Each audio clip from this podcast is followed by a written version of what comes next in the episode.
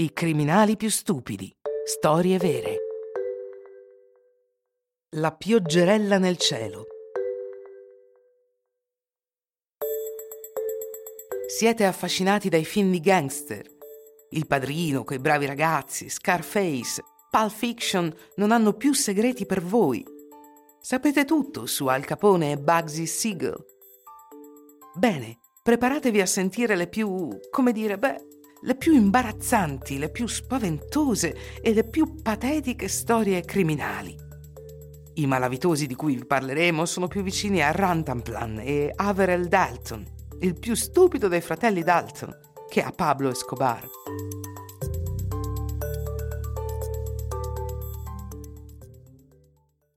Avrete probabilmente sentito parlare della farfalla che sbatte le ali in Brasile e provoca una tempesta in Texas. Ecco una derivazione, lo sputo mandato da un balcone che scatena un uragano in salotto. Ah, è un fenomeno curioso. Un piccolo errore può avere grandi ripercussioni. Siamo a Colmar nel 2015, nel bel mezzo di una festa chiassosa che scuote un intero appartamento, situato al terzo piano d'un palazzo.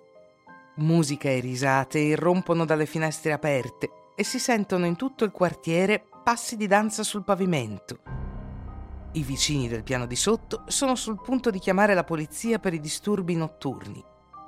In breve, un classico sabato sera.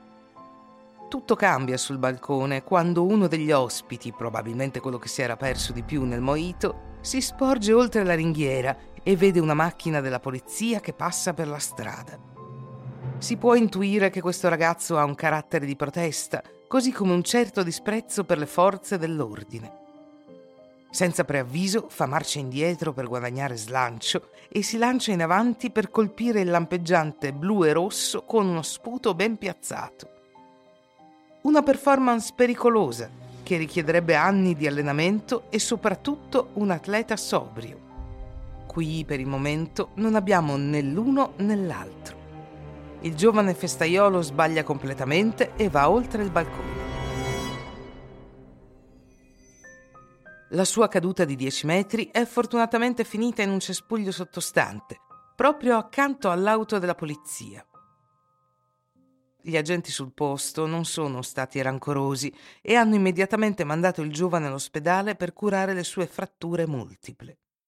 Poi decidono di andare a fare una passeggiata alla festa del terzo piano, alla quale sembra valere la pena di dare un'occhiata.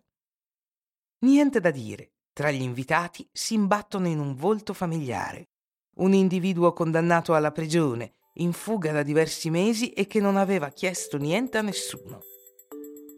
In futuro, ascoltatori, se state dando una festa e avete voglia di esprimere il vostro disappunto nei confronti della polizia, assicuratevi di non avere un fuggitivo tra i vostri ospiti. Non c'è niente di peggio di un arresto per smorzare l'atmosfera.